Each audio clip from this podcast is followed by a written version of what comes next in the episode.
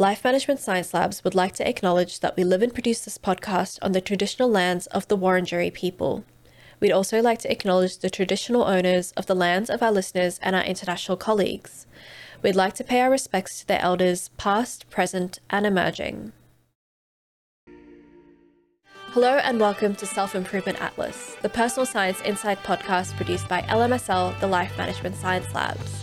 We are champions of life management science, providing structured insights informed by science and inspired by practice on key aspects of conscious living. Each week, we bring you scientific and practical insights on each element with the expert knowledge of professionals in the field. I'm your host, Aditi Kuti. Let's get on with the show. Welcome back to Self Improvement Atlas. Today, we are going to talk about personality assessments, um, all the different personality assessments that are available. Um, how accurate are they? How do they compare with each other?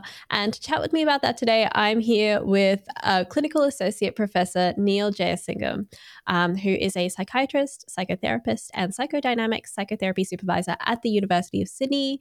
Uh, Professor Jeyasingam, thank you so much for joining me today. Thank you for having me. Um, now, I've given you a brief introduction, but do you mind, uh, for the benefit of our audience, uh, just telling us a little bit about uh, yourself and what you do? Uh, certainly. So, I'm a former research scholar of the Institute of Psychiatry in Sydney and the Institute of Psychiatry at UK. Uh, I completed my medical degree and my psych training in Sydney, completed advanced training in the Maudsley in London. Uh, I hold a double master's in psychiatry and in business and health administration. And I have about uh, 50 publications in phenomenology, personality disorders, psychotherapy, generally things beginning with P. Uh, in public practice, I'm the area clinical director for mental health services in a regional center. I'm a foundation accredited member of the Royal Australia and New Zealand Psychotherapy Faculty, uh, clinical associate professor with Sydney University, former chair of the Faculty of Old Age uh, Psychiatry. Uh, I became interested in personality from a very early stage in my training as a registrar and working with people, particularly with personality disorders, and completed my master's thesis on personality disorders in older adults, uh, which has been referenced for the DSM 5 in terms of evaluation of the applicability of personality disorders therein. And uh, find it a fascinating and complicated area that has changed remarkably in the last 20 years and continues to change. And uh, very happy to talk about this. Yeah, absolutely. I mean, I feel like with all of those um, uh, qualifications under your belt, we found the right person to chat to. Um, the DSM 5, from what I understand, has only been around uh, about two decades or just a bit more than. Uh, mm-hmm. So I assume since that's come out, a lot of things have had to change um, in how we view personality and how we do mental health disorders in general, but especially personality disorders. That's uh, that's that's correct, and it's also not correct um, because the uh, there has been we we've had an idea of what personality is for centuries, if not more. Um, particularly coming from the ancient Greeks, uh, talking about people with sanguine, choleric, and melancholic philosoph- um, uh, personalities. And uh, from uh, high school English studies on Shakespeare, most of us cut our teeth on personality assessments by trying to work out why Hamlet doesn't bother to do anything until the final act. And the but when it comes to things like personality disorders and how we actually define a personality, there's been some individual personality disorders which really haven't changed very much. Uh, my favorite thing about the DSM 5 is behind the scenes, there were so many arguments between the practitioners who were designing DSM 5 in terms of updating the personality disorders from DSM 4 through to DSM 5. I mean, they actually had some great ideas. They had the idea of creating dimensional variables and um, trying to bring it back towards a more psychodynamic interpretation of the different personality factors. Um, after more than a year of debate, they gave up. And the entire DSM 5 personality disorder um, chapter is identical to DSM 4 but all of their debates and arguments they put into section three as the for further research slash argument section of the DSM five. Uh, so yes, a lot has changed and a lot hasn't. Wow, I love the idea that it just after uh, almost a year of debating, they kind of just had enough of the discussion and tabled it for another time. I know a lot of academics, I know a lot of psychiatrists. They're very good at arguing. You get a bunch of yeah. academic psychiatrists. That's a whole new world. Absolutely. Well, I, I'm excited to see it one day. Uh, hopefully, I'll be present in the room when one of these debates are happening.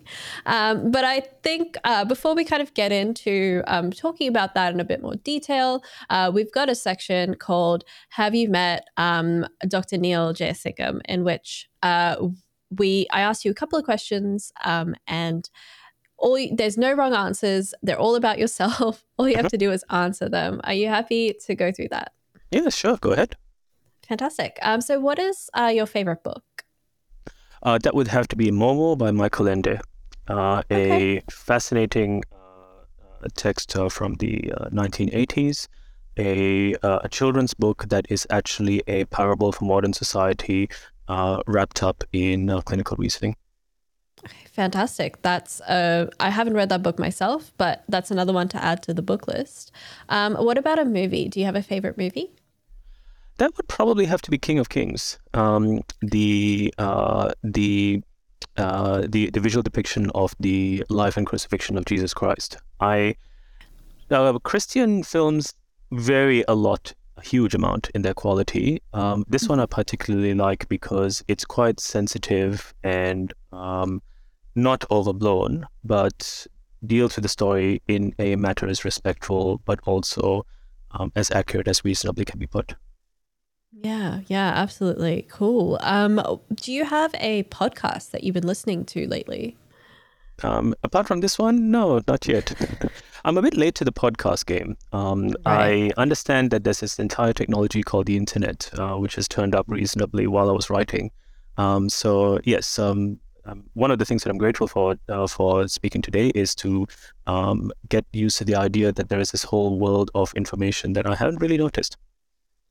Yeah, I uh, sometimes podcasts are not everyone's thing because sitting down and listening to something is uh, with with nothing else to do could be a bit it's not really for everyone. So I do understand it, but I'm glad that you listened to this one at the very at the very least. Um, what about a famous role model? Did you have one growing up or currently?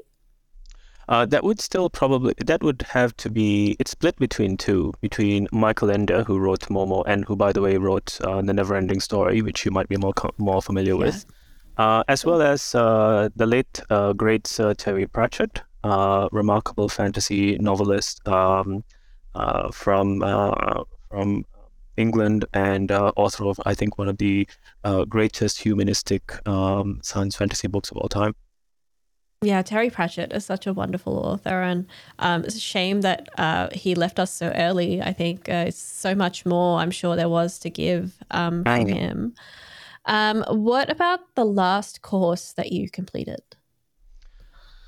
The last one that I did was a uh, what was which was that? Um, that was a an up that was an update uh, regarding uh, uh, regarding transcranial magnetic stimulation. Um, I do a fair bit of um, I, in addition to psychotherapy, I do a fair bit of uh, stimulation related work in electroconvulsive therapy in particular. Uh, transcranial magnetic stimulation I find quite fascinating because it has actually been around for decades, but there has been a lot of progress in its uh, applicability and indications more recently. Um, so, yeah, that would have been my last one. At the risk of derailing this entire show, what is transmagnetic? Is it cranial stimulation? Am I getting it right? So, Transcranial magnetic stimulation actually came about when uh, some individuals discovered that their depression was getting better after they had multiple MRIs. And it's the issue that applying a rapidly alternating magnetic field was associated with improving uh, mental health, specifically depression. And it doesn't involve uh, anesthetic. The problem for ages has been extremely low success rate of about 20 to 30 percent. More recently, this has gone up to roughly 40 to 50%, and it is not as good as electroconvulsive therapy, but it looks like it may be as good as antidepressants or even better, um, and is potentially the next phase of um, mental health treatments. That is really fascinating as someone who's personally dealt with depression in the past and has dealt with it chronically. Um, that's really fascinating to me, and I wish I like I want to bring you back on another show just so we can talk about that because that that sounds really fascinating. I'd love to know more. Uh, but our show today is about uh, personality assessments um, and how various personality assessments compare. Um, so might uh, kind of hone in on that. Starting really broadly, our show is about personal development. Yep. Um, so I wanted to ask you, how do you define personal development? So I think the Greeks again got it right with eudaimonia as an older word which is so old that no one exactly knows what it means, but roughly translates as flourishing. And it refers to the process of choices and life decisions that lead towards something which involves growth, satisfaction, happiness, a lot of things, but not any one of those in involved. So personal development is basically the pathway towards eudaimonia, uh, towards understanding oneself, understanding where one fits into the universe, and uh, going on towards uh, improving oneself uh, for the purposes of achieving that. Eudaimonia is interesting because it has the word and the sensation of the term growth bound up inside the term. Um, so it's not just about happiness. It is not just about yourself, for example. It is about something that leads towards growth of the individual, uh, which is what I see personal personal development as being about. Hmm, absolutely. No, I think that's a beautiful answer. Eudaimonia is a word I haven't heard in a long time, but um, for sure, flourishing, I think, is such a great way of looking at it. Um, what do you feel are the main challenges in personal development? Well, one of the biggest difficulties is the impossibility of, well, there are two major problems. One of them is the impossibility of knowing yourself, as well as the impossibility of knowing other people. Uh, as in a so in terms of the impossibility of dealing with other people, that's simply due to the issues that language and communication is imperfect. We can never know each other's minds. In terms of understanding ourselves, that's it should be an easier task, uh, but it's not actually that straightforward. Uh, for example, as I'm talking to you right now, I'm absolutely certain that my forehead is not that big, and I'm sure that my clothes don't fit me that bizarrely. Um, and if I were to play back this video, I'd be very certain that that's not my own voice. That's all because the challenge of actually understanding oneself is not a straightforward task. We think we know who we are, but most research identifies that we walk around with a exaggerated and um, uh, sanitized version of how we actually come across towards other people. Um, the the number of studies have found that the average person does not consider themselves to be of average intelligence, and we often assume that we are much better than we should be. And that is uh, human, that is understandable, but it's also a challenge because the idea of personal development is to recognize that you are flawed and to recognize that you have failings and inabilities, which is a, a difficult thing to do because it interferes with that sense of safety that keeps your functioning where it is. In order to be able to develop, you need to recognize where you have failures and to see these as potentially surmountable tasks. Mm-hmm, mm-hmm. And uh, do you, I guess, going off of that, do you feel that perhaps is there an end goal in sight to you in personal development? Like, is there something we should be aiming for, or is it just kind of the constant incremental growth? I believe it's certainly constant incremental growth. Um, the uh, and it's a it's it's an interesting uh, question about what are we supposed to be doing all this for. Uh, Ralph Waldo Emerson considered that it was necessary for us to continue to develop, but also felt that we would never reach our potential. So if we can never reach our potential, why should we bother? Um, and the answer is because um, we the goal isn't to reach our potential. Uh, the goal is to head towards that. Um, no one, none of us will ever reach our potential, even if we started from birth. But even if we don't get there, um, heading towards something better than who we are now is still going to be pretty darn good. Um, the old phrase "shoot for the moon and you might land on the roof." The there are a number of things that I'm doing now that I did not think were possible beforehand, but as a result of a, a combination of uh, practices for self-reflection as well as a significant amount of bloody mindedness and false confidence, uh, has led me towards this point. But uh, I don't uh, I don't say that lightly. Um, that is also part of the process of personal development. Uh, recognizing your own personality flaws and how you come across to other people, uh, even if they may be hurtful, even if they may be painful, is a really important part of uh, maturation, uh, growth, and living a better life.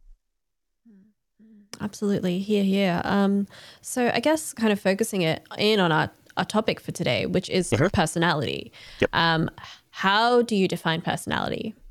So personality relates to the pattern of how we relate to others and to themselves and to other people uh, and to ourselves. Um, so it's really about uh, communication, interpersonal uh, relatedness. Modern psychiatry uh, tends to include elements of cognition inside there as well, in terms of evaluating what a person's personality is. But most of it is in terms of our emotion focused patterns of how we uh, respond to ourselves and towards other people. The distinction needs to be made between that and temperament. Uh, temperament is regarded as a fairly uh, consistent pattern of engagement that turns up in uh, early adolescence, uh, late childhood, and is roughly consistent all the way through a person's life, with personality being a slightly more fluctuant feature. There's a flow on between temperament and um, and personality with a lot of common features. So, for example, introversion versus extroversion, which is a very commonly uh, cited thing some some authorities think about introversion and extroversion as more likely related to temperament uh, rather than personality.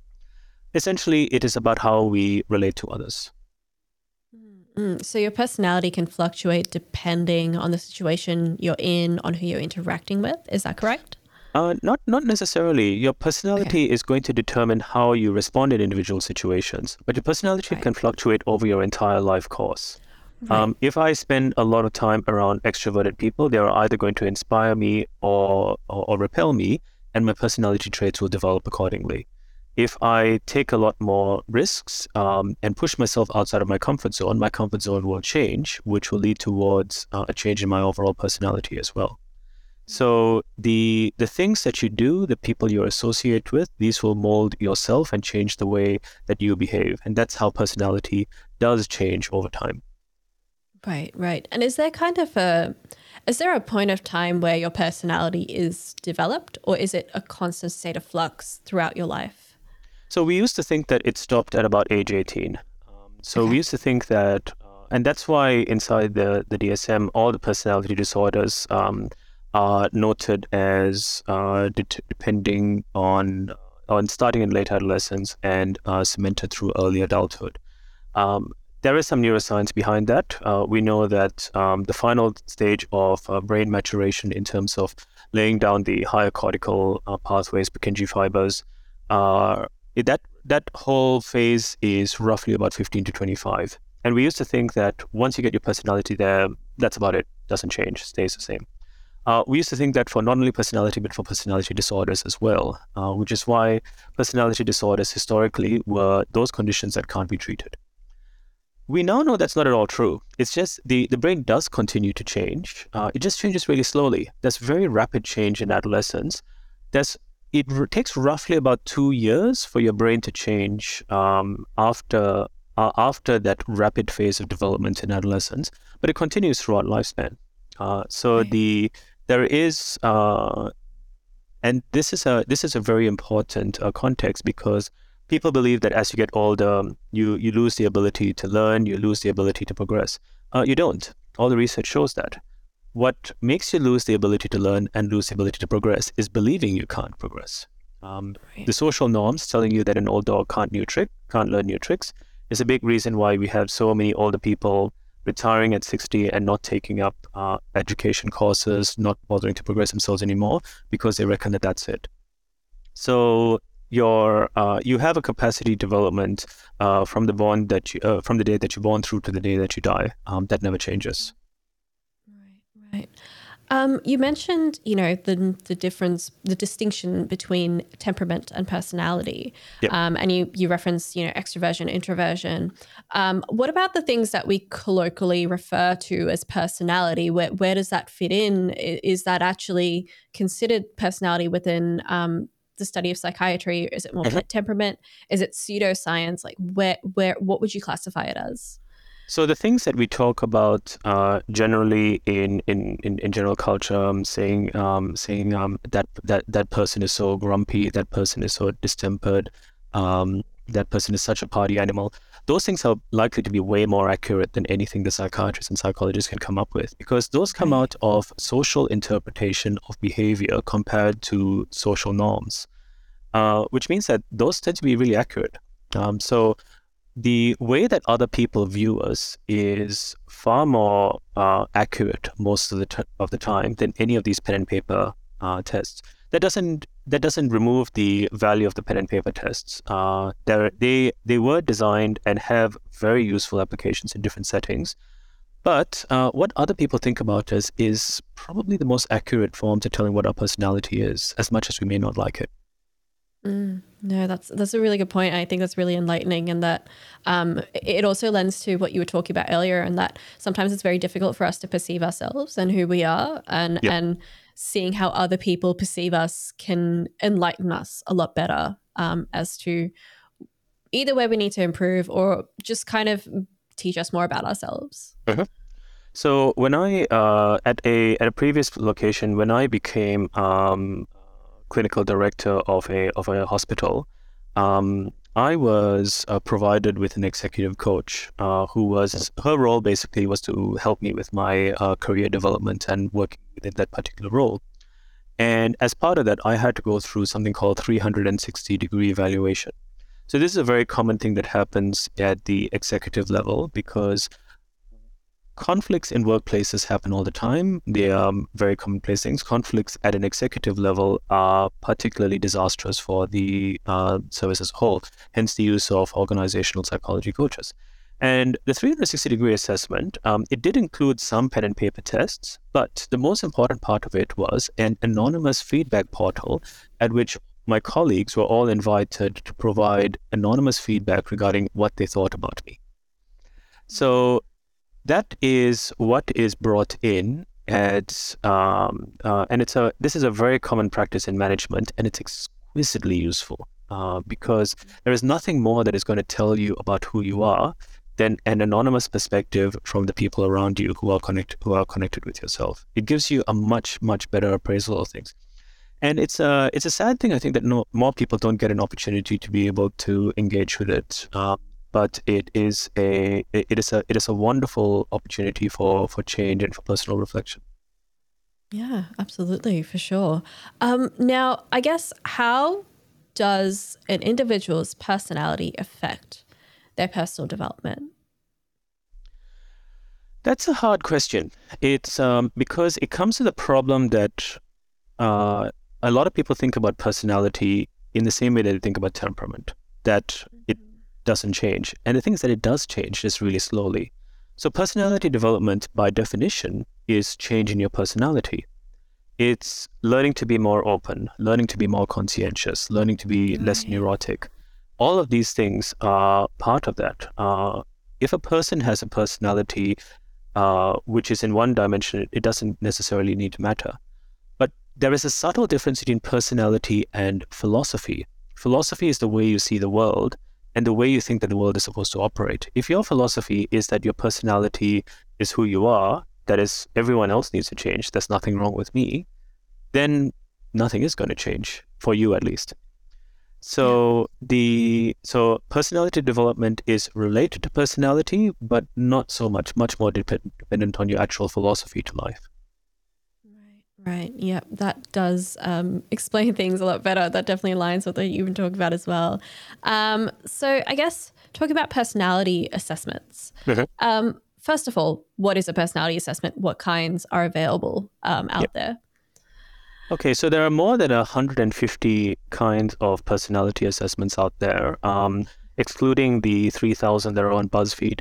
Uh, but uh, the in, the uh, the idea of the personality assessment is an extension from the Greek ideas of choleric and sanguine through towards uh, Freud's interventions in um, assessing how a person's personality was through the process of free association.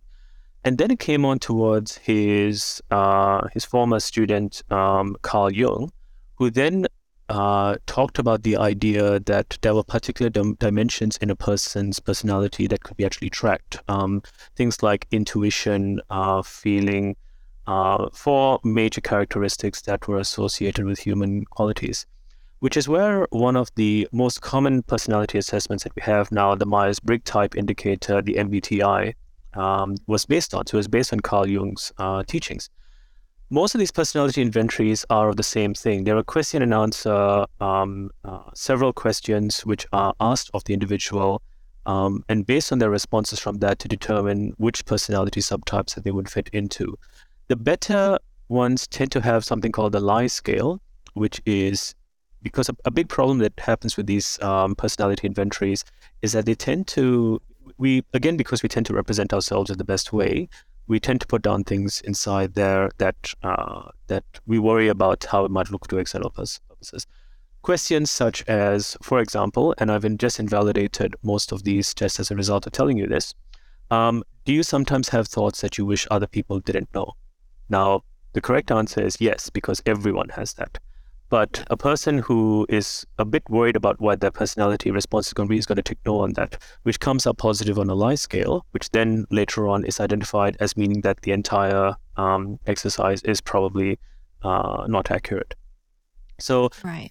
they have different tricks like that to try to encourage honesty, try to encourage an honest appraisal about how the person is viewing themselves and then going into the different subtypes. So we have the MBTI, uh, the Minnesota Multiphasic Personality Inventory is another very large, very popular one. Hogan's Personality Inventory, um, and, and and several others. So the most of the research has centered around something called the Big Five, uh, which are five personality traits. Um, and these are neuroticism, extroversion, openness, agreeableness, and conscientiousness. So the so these were arisen at factor analysis from several different personality inventories and has been remarkably robust. Uh, it has uh, because the um, the the MBTI has 16 personality subtypes. Um, and people have always had this problem about do we define personality in terms of type or in terms of dimensions? That is, um, are you an extrovert or are you this percentage extroverted? Hence the difference between a, a state type or a dimension type. Uh, the Big mm-hmm. Five is a dimension type analysis um, and spits out your personality onto uh, five components. Very, very accurate, uh, very consistent, and uh, the the challenge with it is that it's quite broad it doesn't seem to carry too much through towards things like occupational appropriateness. Um, but the the value of it is the stability of the readings. Multiple uh, multiple assessments of personality using the Neo five factor model uh, have been have been quite consistent which is why the Hogan's personality inventory was developed. Um, so that was in a so that was originating from Big Five, but then also through towards looking at occupational appropriateness, such as whether a person would do well in a, a high stress environment, in a low supervision environment, those sorts of factors. Uh, and that's where the the Hogan inventory has been so strong. Now, the the uh, the interesting thing that comes from this is there's always the debate, and it will probably never be assessed as to do any of these things actually mean anything? The individual practitioners of all of these personality assessments have extremely good evidence that they can cite about why you should be using theirs. The problem is that all of them are very good at showing the evidence about why they should use theirs and no one else's. So whenever I try to look at the evidence from outside, it's really hard for me to try to tell the difference. I like the ones which talk about um, occupational exposure. I like the ones which use um, psychodynamic um, teachings because we know that that is historically the most accurate in terms of evaluations of personality. I dislike anything that tells me that this is my personality, this is who I am, and this will not change. That is a big problem mm-hmm. uh, because that's not true. Um, personality always always changes, but it the personality test tells you where you are right now the really big problem is that almost all of these personality tests rely on self report. So it's what I think. And we've already established at the beginning of this podcast what I think is a very small component of every, everyone else's. So, which is why when I went through executive coaching myself, um, I did a pen and paper test, which was which was interesting. It it it, it identified some things uh, about myself um, that uh, that from a bird's eye view was useful in terms of my own planning. Uh, but at the end of the day, it was based on my own report. So it was a rephrasing of ideas that I already had. Right. Which comes back to, which comes actually incidentally back to Freud. You you might remember that I talked about Freud's initial statements of personality being based on free association. Now, free association is the practice of sitting down with a therapist, having an open forum where you can talk about absolutely anything. And the beauty of free association is that because the patient can talk about absolutely anything, whatever they talk about tends to be things that are particularly significant to them. And in analyzing why they are talking about particular things, that helps the patient to understand themselves better. So, in a roundabout way, even though all of these tests are based on self report, that's not actually a terrible thing. It's a very similar thing to what may be happening, but in a much more highly structured format towards Freud's old free association. But it's an incomplete part of the picture. We still need to have the perspective of what other people think about us. So these things will help us in terms of trying to uh, understand what the individual personality assessment is. The um, uh, and they are still very highly contested. Um, at the um, at my university, I remember um, we were contacted by human resources asking us about which personality assessment tools we thought were appropriate to use for screening uh, students when coming into our, our, faculty. And the resounding statement from all of the psychiatrists was, "No, they're all crap. None of them, none of them mean anything." Uh, the resounding statement from all the psychologists was, "Yes, they're amazing, but there were a huge amount of differences which one to actually use." Right. Of course. Bri- briefly, all of them are kind of correct. Um, there is value in a self-report personality uh, inventory. There is uh, certainly value in the perspectives of others. People are not other people are not necessarily right, and I certainly would not trust the opinion of one individual, but I would trust the opinion of several uh, of my of, of my peers and non-peers in terms of what they think uh, about who I am as a person, and that together with information that I would be getting from one of these pen and pencil inventories is going to be is is going to be helpful. I've only talked about personality types, however, not personality disorders. But in the field of personality types, um, uh, these these these practices are uh, are useful, um, uh, interesting, and uh, and and great for personal development there is the thing that development means that you have it as a uh, as a thing for reflection and considering uh, what uh, interventions and uh, and uh, courses and experiences you want to put yourself through in order to further develop.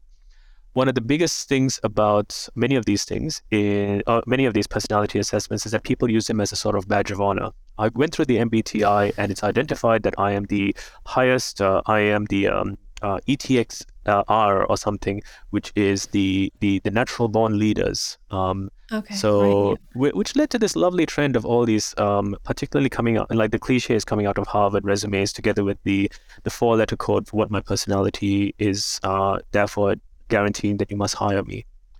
Um, yeah. So yeah, that's in practice. That's how it ends up being used. Uh, it's not supposed to be, and therein is uh, therein is just one part of the controversy. Yeah, for sure. I mean, uh, there's, I, I, guess, so much there, and that um, one of my questions was actually going to be about, you know, um, stuff like tests like the MBTI does kind of sometimes categorize you into 16 types. I mean, I think the most popular website to test for your MBTI is called 16 Personalities, which yep. in itself implies that that's all there is. Um, well, the reason but, why there are 16 personalities is because there are four components and the 4 mm-hmm. components are taken out of Jung's uh, Jung's ideas. So the four components go into a four by four grid, which is why you end up with sixteen. Um, so it's yeah, not science; sure. it's math. It's math, right? Gotcha. Um, how do how do these personality assessments? You know, where do they become most useful? Um, where do you see them kind of most beneficial? I found them most useful in the way that I use them, uh, which is with a coach who helped me with interpreting what they meant and going on towards a longer term plan. So, when I was trying to plan out my career at that stage, um, this identified to me what my um, goals and uh, interests were and had me realize that there are, that regardless of the choices I make, there is always going to be some part of me which is disappointed. So you then go towards what parts are core and what parts are not not going to be feasible. And the and also it helped me with thinking that if I'm in this kind of a way, what kind of a person do I want to be? And that's where it was more useful. So you use it as a springboard towards your planning. Um, you do need someone to help you through the process. It doesn't need to be a highly paid organizational psychology coach, but it could be a trusted friend whose perspective you also respect, um, a mentor, a person who is able to reflect back to you about what it is. I certainly wouldn't do it on its own. I wouldn't right. have the perspective of this on its own because it requires perfect good planning and the and a, uh, a measured and balanced approach to the information that you get from the personality test. Um, otherwise, it otherwise uh, what is much more likely is that you'll do the whole test and say, "Oh, how wonderful is that? I'm amazing." That yeah. was no point. It's just feeding your ego.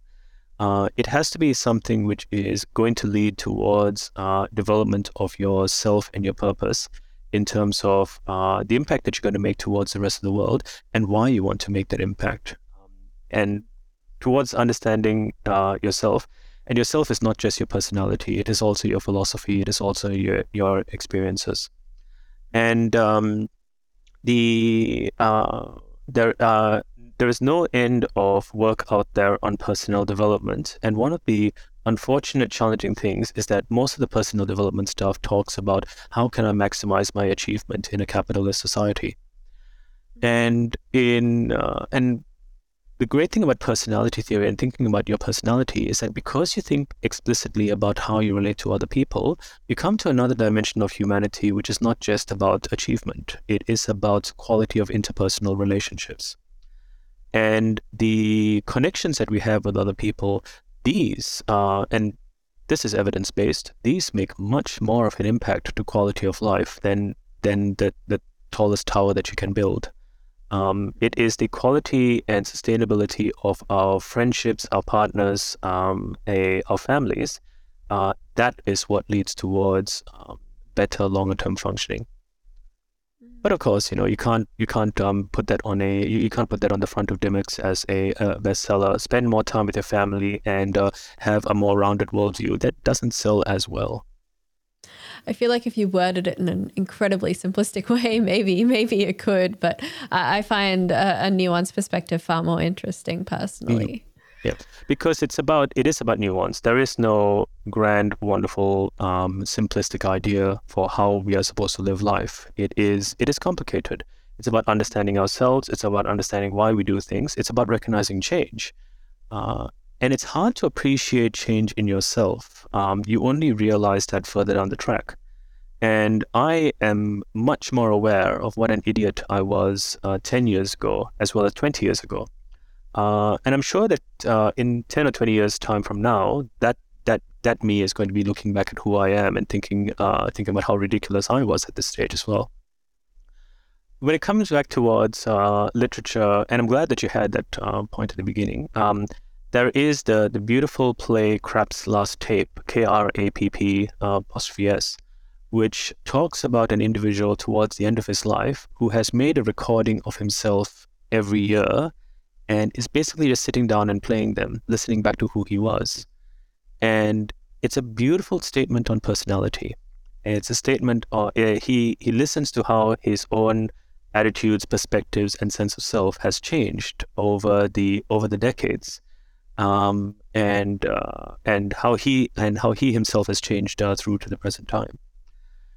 It's a it's a somber point, uh, but the the message of hope that comes out of that is that if we are capable of change, we are capable of change for the better. Yeah, for sure. That's a beautiful statement and a beautiful statement to end um, that section on. Um, I might now move on to our practice slash habit experiment debrief. Unfortunately, there's no unawkward way to transition between that and, and the next the next part. Um, but uh, I I want to now try and put everything that we talked about into some form of practice that the audience can walk away with. Right. Um, so, uh, Professor Jeyasingam, what is a practice that you do um, to improve yourself, to understand yourself better, to understand your personality better?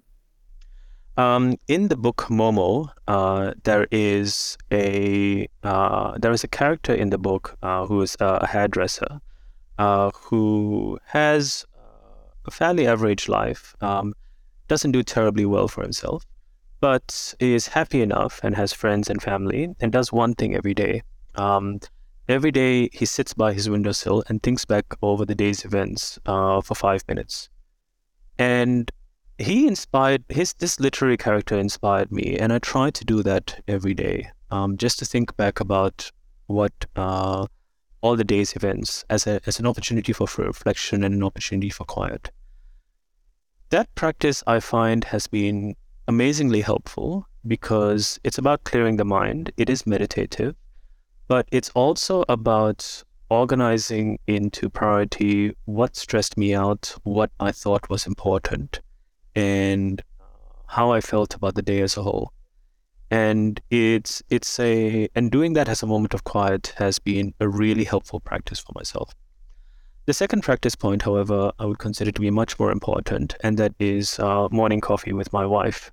And we have very busy lives, but for 15 minutes every morning, uh, before the kids have woken up and there is no one else around, um, we sit and have coffee together.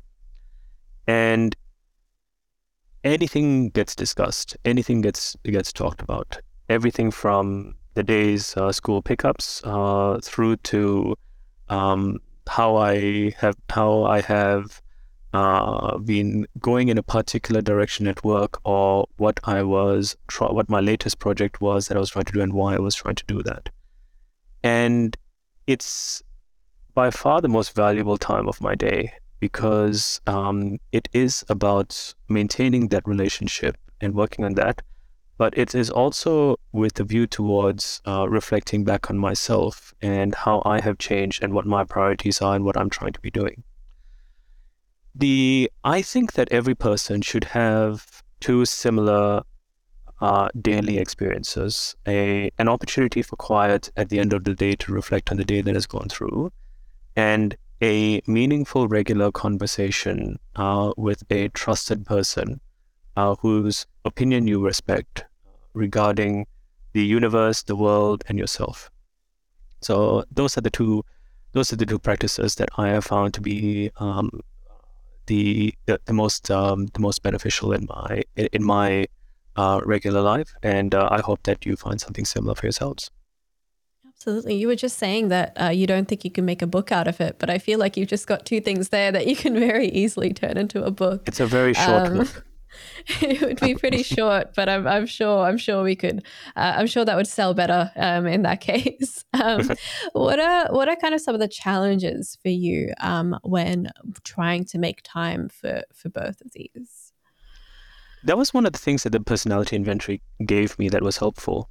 Um, it mm-hmm. recognized for it recognized for me that I have a uh, so in my personal in my personality assessment um, uh, I found that I had a particular creative bent, which is difficult to maintain in academia and in psychiatry. But it was a big part of why, no matter what I was doing, I had an element that I wasn't fully satisfied with. It goes in towards uh, the, the, the, the, broader the broader question in terms of what one does with life is probably better explained with things like um, ikigai, uh, the the Japanese uh, concept of uh, organization of life, recognizing that in life you have careers, vocations, um, hobbies, all sorts of different things for different reasons. And we would like to imagine that our job gives us everything, but our job requires us to be doing something that, well, what we do in, as human beings is something that we're good at, that is good for society, that you make an income out of, that you are happy doing. And it's really rare that something ticks all four of those boxes. So the benefit of that personality inventory for me was to realize that I am not going to be fully satisfied with everything. So I have to, if there's something that I have to be doing, then I have to work out when and where I'm going to be doing it, as well as recognize that if I, the more that I invest into that, the less I will have for everything else. So it's about prioritizing, recognizing that there are things that I have to let go, but also that there are more practical ways to achieve the things that I want to be doing. So, as a result of that, for example, I'm a part time writer, but I'm a prim- primarily a clinical psychiatrist because I much more enjoy the act of talking to and looking after patients compared to everything else that I do. There are many other things that I do enjoy doing. I enjoy teaching, I enjoy education, but that's my highest priority, at least with regards to work. So that's how I sort of organize myself in terms of uh, what I'm what I'm doing. It came out of uh, very good support. Uh, it also came out of um, making sure that I had regular opportunities for reflection and introspection. Yeah, yeah, absolutely, absolutely. Um, how do you feel that this practice has impacted your perception in life? Um, it's probably reduced my productivity. Uh, it's uh, probably I'm probably not making as much money as I could have out of it uh, because it's forced me to have a more rounded perspective to the world. It's made me um, having to do things like uh, prioritizing the um, the value of my uh, family, the um, the the goals and opportunities that I have, my responsibility towards others, my uh, responsibility and interest in myself. It's forced me to sort of realign them better. So I'm not as rich. Um, I am happier. Yeah, yeah. It's like you said, um, productivity is essentially a capitalistic goal, and capitalistic goals are not necessarily the only path to happiness and self fulfillment. It is. It's a it's a useful framework, um, and mm-hmm. it is a very powerful economic frame. It's a very powerful economic framework, uh, but it doesn't it doesn't cover everything. There is a lot of things that we can do that um, that are essential for us as human beings that lead to a better world that do not make us money. Um, yeah. And it's about finding a, a, good balance, realizing that there's always going to be a level of compromise. Uh, but uh, the more of these things that you can potentially do, uh, the better life can be. Absolutely, absolutely. Wonderful answer and a wonderful practice um, to recommend. So, thank you so much. I'm sure the audience is definitely going to get something out of that um, for sure. I might move on now to our open mic, um, in which I let you have a mini TED talk about whatever you feel that you wanted to discuss at this point. Um, so, Professor Jeyasingam, what did you want to talk about during this segment? So, at the uh, at the age of 30, I had a serious health issue. Um, the details don't really matter. It's just a possibility that I was potentially about to die. Uh, and at the time, I was told that I had a roughly 10% risk of death uh, over the next um, five years. Uh, and I remember that my doctor reassured me, telling me that um, it's only about a 2% risk of death uh, every year. Uh, so that's all I had to worry about. Um, I also was thinking about the issue that I probably didn't have to worry about growing old either. Now, the thing is that we don't like to think of death. Um, in fact, there's very good research to explain a big part of that. We are potentially wired to avoid thinking about death. Uh, Dor Ziderman and his colleagues uh, back in 2019 did a study where they studied volunteers who were hooked up um, and looking at screens where a picture of a face would be put up, as well as some image or concept that was related to death, such as the word funeral or burial, things like that. So after a while, the brain learned to create associations between uh, those uh, concepts, which led towards uh, a change in the electrical impulses that they could detect. And the thing is, they were able to uh, create associations unless the face was their own face.